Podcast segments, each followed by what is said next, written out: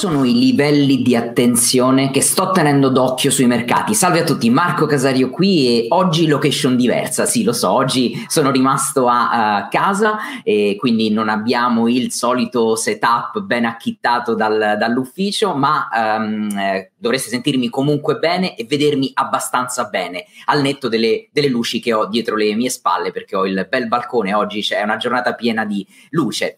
Eh, detto questo, um, oggi volevo fare una uh, diretta leggermente diversa dal solito, visto che non ci sono tante notizie dal punto di vista macro, anche se non ce lo dimentichiamo, questa è una settimana molto importante perché ci sarà il FOMC Minutes, quindi parlerà Powell, parlerà la Federal Reserve e magari ci dirà qualcosa sulle intenzioni che ha di alzare eh, i tassi di interesse e questo lo sappiamo, ma soprattutto sbil- potrebbe sbilanciarsi sul quanto. 50 punti base, 75 punti base, sarà molto curioso uh, vederlo. E eh, magari l'unica cosa che vale la pena le uniche informazioni che vale la pena condividere dal punto di vista macro perché hanno un impatto sulle economie globali riguardano la Cina perché la Cina, ragazzi, sapete, sta affrontando i, i casi di, di, Covid che si sono alzati con la solita tolleranza zero. Quindi la Cina ogni volta ci sono dei numeri, prende e chiude tutto. E, ehm, e ovviamente questo crea enormi problemi perché sono state intensificate, eh, sono stati intensificati i lockdown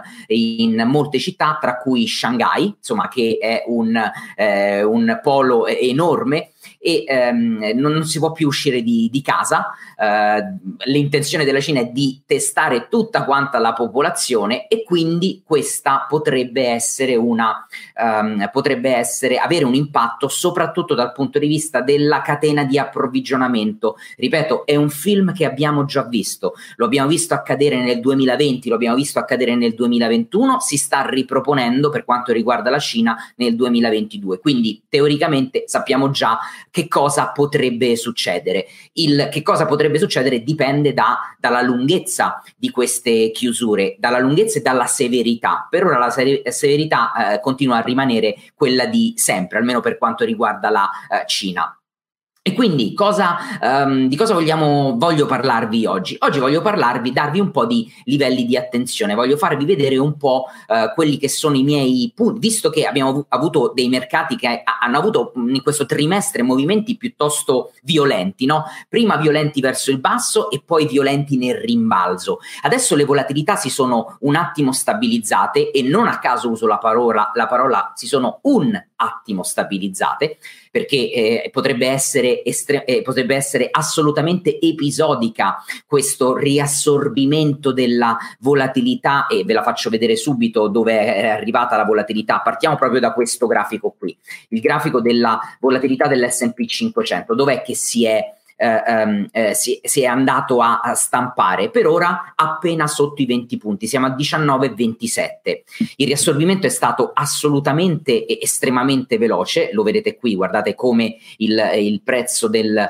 uh, del il prezzo, scusate, i punti del VIX si sono riassorbiti e sono scesi sotto la media 200 periodi, ma soprattutto per quanto riguarda me, sotto il livello di attenzione che tengo un po' come spartiacque tra la, ehm, eh, l'agitazione dei mercati e la tranquillità dei mercati. Con il VIX qui in, ba- qui in, basso, che cosa abbiamo visto accadere sui principali indici americani? Beh, partiamo dall'SP 500.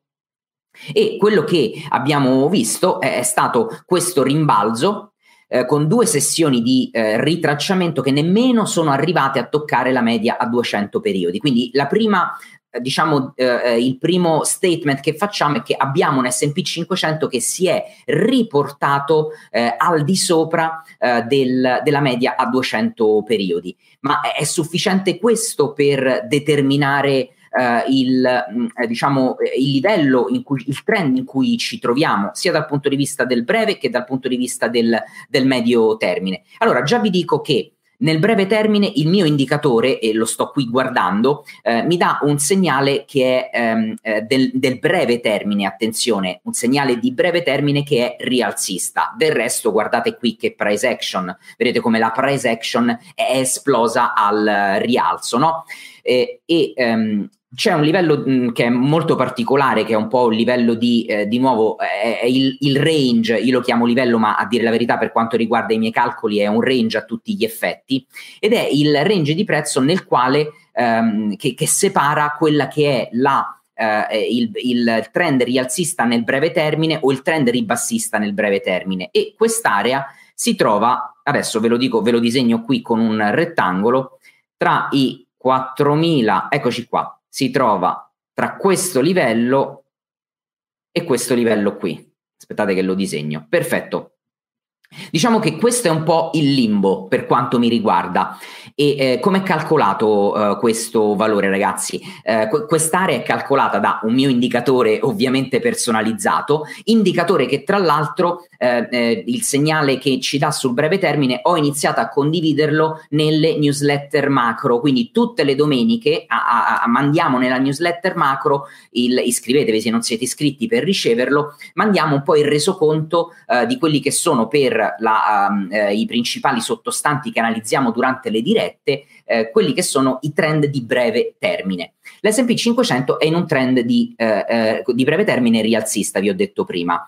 Perché è importante quest'area che vi ho disegnato? Beh, perché questa è l'area all'interno del quale se il prezzo ritorna, il segnale che il mio indicatore mi dà è un segnale di neutralità. Che cosa vuol dire un segnale di neutralità per me? È un segnale in cui dal punto di vista della price action non c'è un chiaro um, segnale rialzista o ribassista. Quindi solitamente quando indica- il mio indicatore mi dà eh, ehm, questo tipo di indicazione, sto fermo, tendo a non ehm, eh, mettere operazioni a mercato fino a che non c'è un chiaro segnale. Se l'SP 500 dovesse ritracciare e andare sotto a questo range, beh, vuol dire che eh, a, a, il segnale che mi darebbe è rialzista oggi il trend di breve termine, neutrale quando entra qui dentro, se rompe sotto diventa ribassista. Attenzione ad una cosa, questi, um, quest'area che sto condividendo adesso con voi, questi livelli di prezzo, sono livelli di prezzo che cambiano giornalmente, addirittura non cambiano giornalmente, ma cambiano mano a mano che la sessione si sviluppa. Perché? Perché come vi ho detto, li, il mio indicatore tiene conto non solo del livello di prezzo della price action, ma anche dei volumi e della volatilità, perché questa per me è la triade, sono le tre dimensioni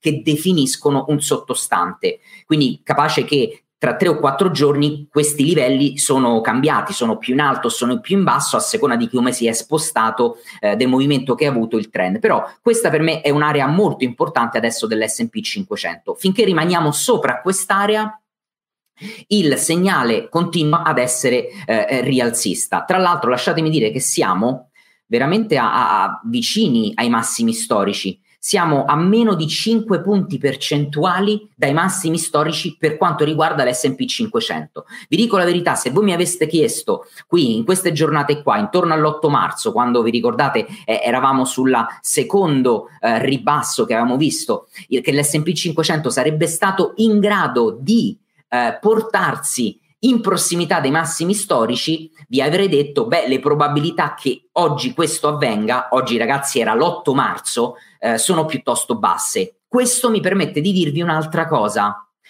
Le, la visione, eh, eh, eh vedo che è un errore che spesso, anche da, quel, da ciò che mi scrivete nelle eh, dirette, eh, tende ad essere, tende ad essere um, frainteso.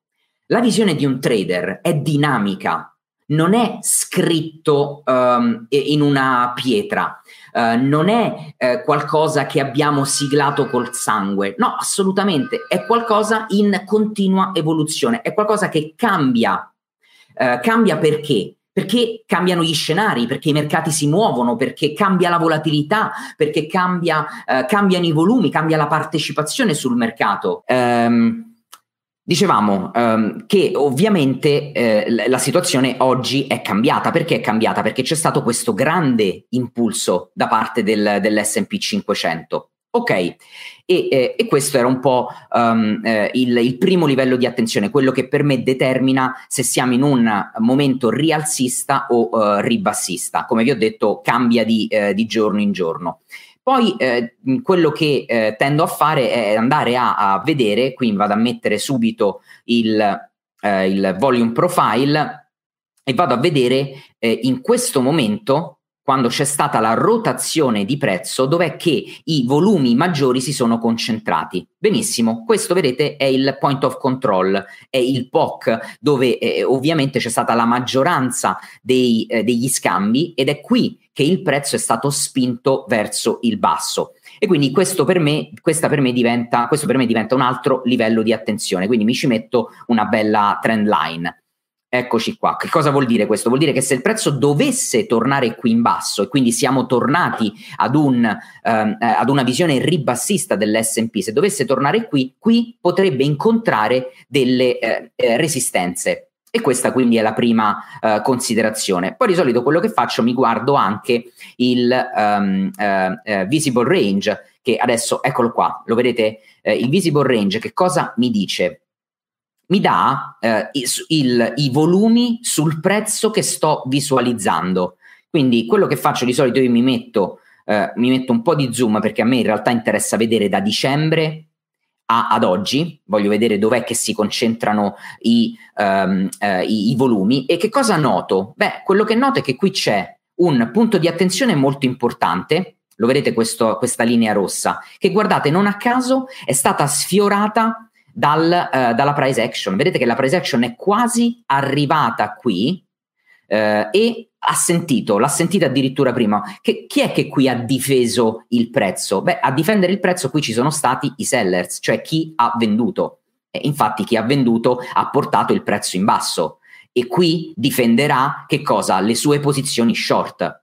Effettivamente il prezzo vedete che è arrivato qui e ha sentito questa pressione e infatti ha un po' eh, avuto una flessione. Del resto, guardate la, il cluster volumetrico che c'è, lo vedete qui, questo, eccolo qui, guardate.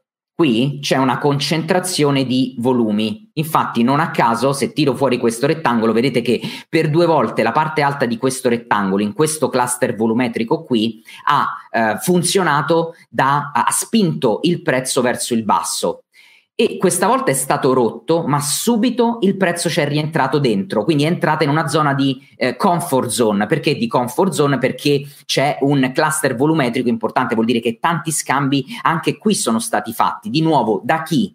soprattutto dai seller, perché i venditori hanno spinto in questo momento, quando vi ricordate eravamo inizio febbraio, il 2 febbraio e poi di nuovo il 9 febbraio hanno spinto il prezzo verso il, il basso e qui adesso stanno difendendo la loro posizione. È sempre una lotta, ragazzi, tra chi vende e chi compra. E come vi dico sempre, eh, quello che c'è da, da capire è chi è che, che poi andrà a uh, vincere questa battaglia? Beh, per ora ehm, eh, diciamo che si sono difesi abbastanza bene i, um, i, eh, i, buyer perché comunque sono riusciti a spingere il prezzo qui sopra. Andiamo a vedere, facciamo gli stessi ragionamenti su eh, NQ, quindi li facciamo sul uh, Nasdaq. Quindi andiamoci a prendere, cambiamo un attimo sottostante, NQ, andiamocelo a prendere qui, e mi vado a prendere il secondo continuous.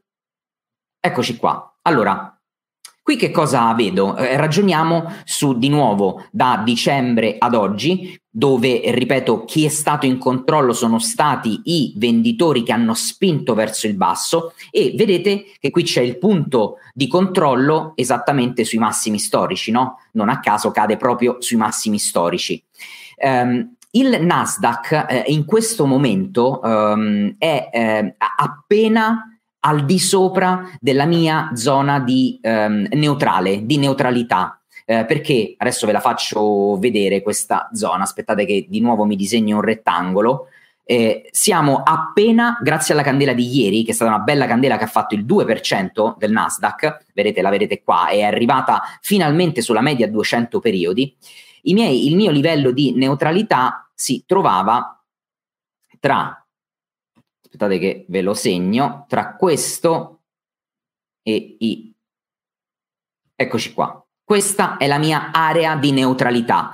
Vedete che il prezzo c'era rientrato, infatti se eh, vi ricordate, se avete visto la newsletter di macro che è stata inviata sabato, sul Nasdaq il segnale di breve termine che vi ho dato è stato neutrale. Perché è entrato nella mia area di neutralità.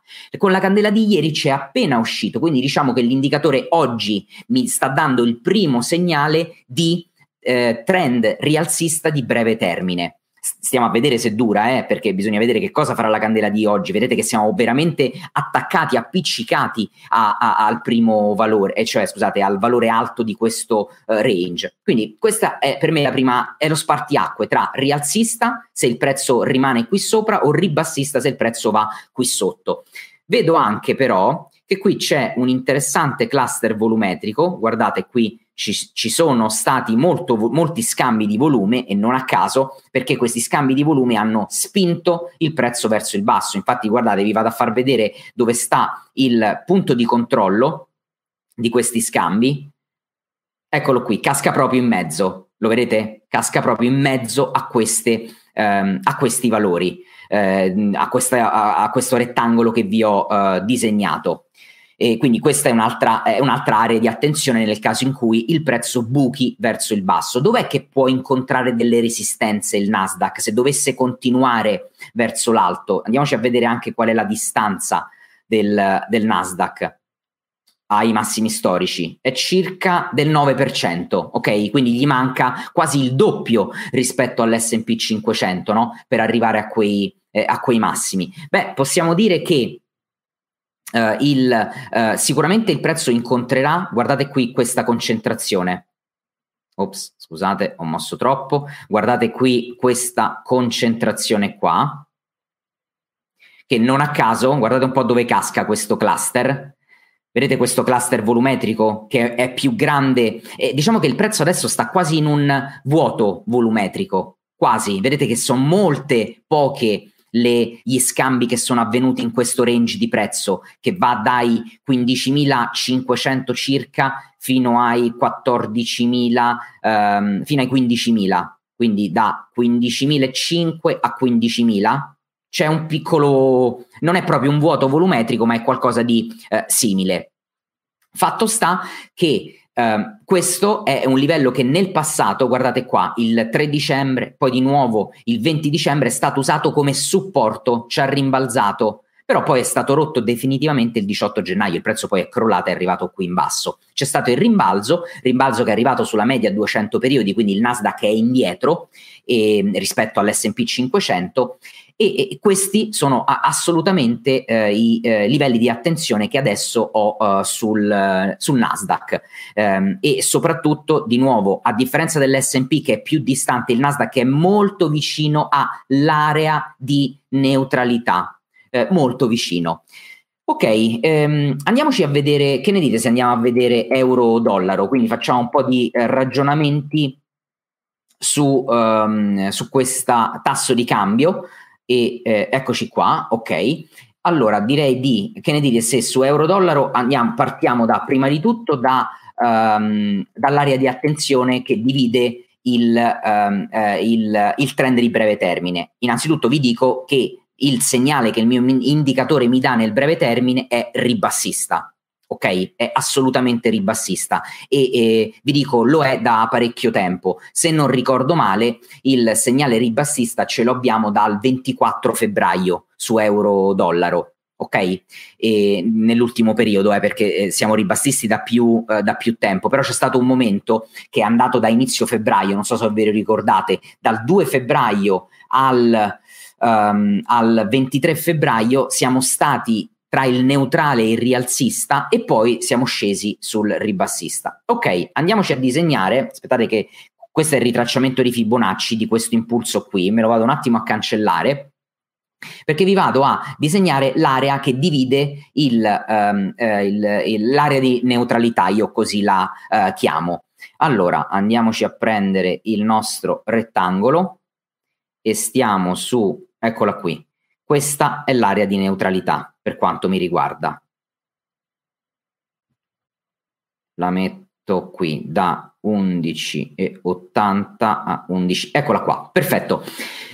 E vedete che quest'area tra l'altro coincide anche in questo momento con la media a 50 periodi. Quindi nel momento finché il euro-dollaro rimane al di sotto di quest'area, una, abbiamo un'informazione, ripeto ragazzi, quest'area, i livelli di quest'area cambiano quotidianamente, cambiano quotidianamente in base a eh, volatilità e volumi, ok? Eh, quindi mh, domani potrebbero essere non, non, credo non completamente diversi, ma potrebbero essere leggermente cambiati. Fatto sta che finché il prezzo rimane qui sotto, siamo in un trend di breve termine ribassista. Se torna in prossimità di quest'area, diventiamo neutrali. Se da, da neutrali rompe verso l'alto, diventiamo uh, la, la, l'indicatore di breve termine mi dà un segnale rialzista. Quindi eh, attualmente, beh, attualmente sì, siamo al, eh, al, ribasso, infatti vi faccio vedere se io qui mi vado a segnare Fibonacci, guardate un po', vedete qua quest'area che va dal 61,8 al 38,2, vedete che il prezzo c'è entrato più di due volte, una volta qui il 10 marzo, di nuovo qua il 17 marzo e poi di nuovo il 31 marzo è andata a testarla per poi riscendere, quindi è stato respinto tre volte all'interno dell'area di ritracciamento starò spinto verso il, il, basso. Qui sotto c'è un'altra area. Guardate un attimo i, i, i volumi. Vedete qui il, lo scambio maggiore di volumi si ha qua. Eh, tra il 1.13,50 e l'1.12,70 vi metto qua anche un altro rettangolo eccolo qua un altro rettangolo di attenzione dove c'è il POC dove cade il point of control il point of control esattamente cade a 1.1310 come tasso di cambio ok? E qui è, il, è un point of control che ehm, eh, guiderà chi secondo voi? Beh, guiderà i seller, cioè saranno i venditori che andranno a difendere loro, eh, la loro posizione, che per ora stanno difendendo molto bene perché sono riusciti a spingere il prezzo per tre volte verso il basso, prezzo che ha provato a ritracciare ma non è riuscito a passare nella parte alta eh, di eh, diciamo recupero eh, della price action. E, e, quindi anche in questo caso eh, siamo, eh, continuiamo ad essere eh, ribassisti come, come, visione. Qui eh, la visione è più, è più chiara. E ehm, vedete ragazzi, fatemi tornare, eccoci qua, siamo tornati in, col mio faccione. Vedete come uso eh, eh, informazioni prima mh, macro, allora, con la parte macro eh, mi costruisco quella che è la visione di lungo termine. Per esempio, ehm, co- il dollaro e l'euro, dal punto di vista macro, che tipo di informazioni mi mandano? Eh, mi mandano un'informazione di, di forza o di debolezza? Poi scendo sul sottostante e vado a vedere dal punto di vista tecnico che cosa succede. Però dal il punto di vista tecnico per me non è eh, il pattern di analisi tecnica e basta. No, prima di tutto è dove, so- dove sono le aree di attenzione. E, e, di solito lo faccio con l'analisi volumetrica. Poi, che cosa mi dice il mio indicatore che tiene sotto controllo movimento del prezzo, volumi e volatilità? Che cosa mi dice? Mi dà un'informazione di breve termine se siamo eh, rialzisti o ribassisti. Considerate che il mio indicatore mi dà tre informazioni di trend. Mi dice il trend di breve termine, mi dice il trend di medio termine e mi dice il trend di lungo termine.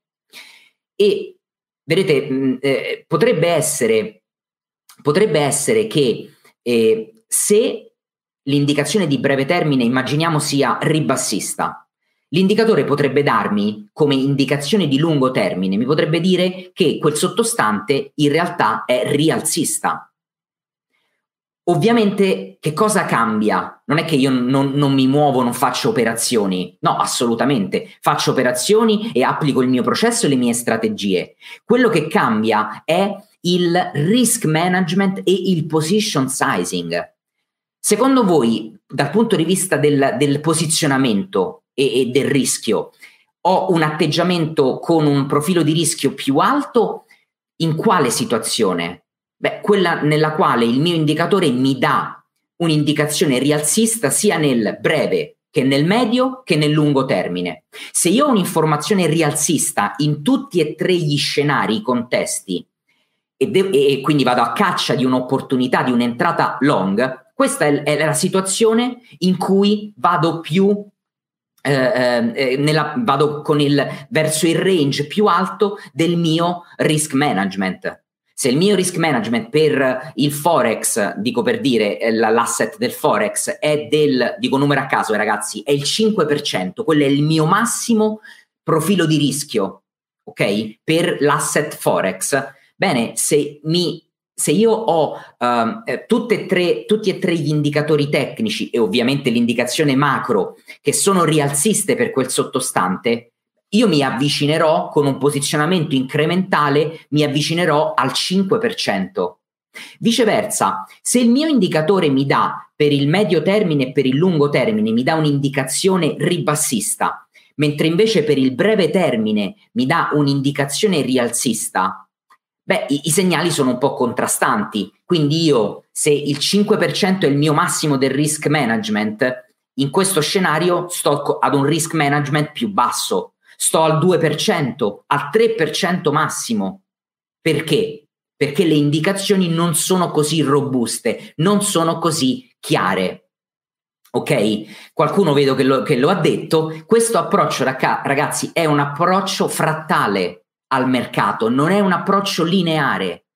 E il mio processo è costruito proprio su questo concetto, è costruito non sulla linearità delle informazioni e dei dati, ma sulla loro frattalità. Per chi vuole approfondire, ci sono libri bellissimi di matematica frattale, vi consiglio di andarli a, Um, eh, vi consiglio di andarli a, a, ad esplorare, chi diciamo mastica un pochino più la matematica. Bene ragazzi, eh, oggi volevo darvi un pochino queste, queste, indicazioni, quindi siamo andati un pochino più sulla parte tecnica invece che macro del mio processo, perché noi qui nelle dirette guardiamo sempre eh, la parte macro, eh, però per me era importante far passare questo messaggio, che una cosa è la visione macro di medio-lungo termine, una cosa è come agisco dal punto di vista di breve termine, dal punto di vista squisitamente tecnico. E oggi avete visto un altro pezzettino del mio processo. Spero che facendovi vedere queste cose piano piano capiate sempre di più come agisco e come mi Uh, uh, approccio ai mercati. Bene, ragazzi, direi, direi, di chiudere qua questa diretta diversa sicuramente dal, dal solito. E abbiamo passati 30 minuti e eh, spero che eh, siate riusciti comunque a, a, seguire. Noi ci vediamo sul canale Telegram oggi pomeriggio, sul canale Instagram oggi pomeriggio e poi di nuovo domani in diretta. Grazie mille per l'attenzione, buon trading a tutti, ciao.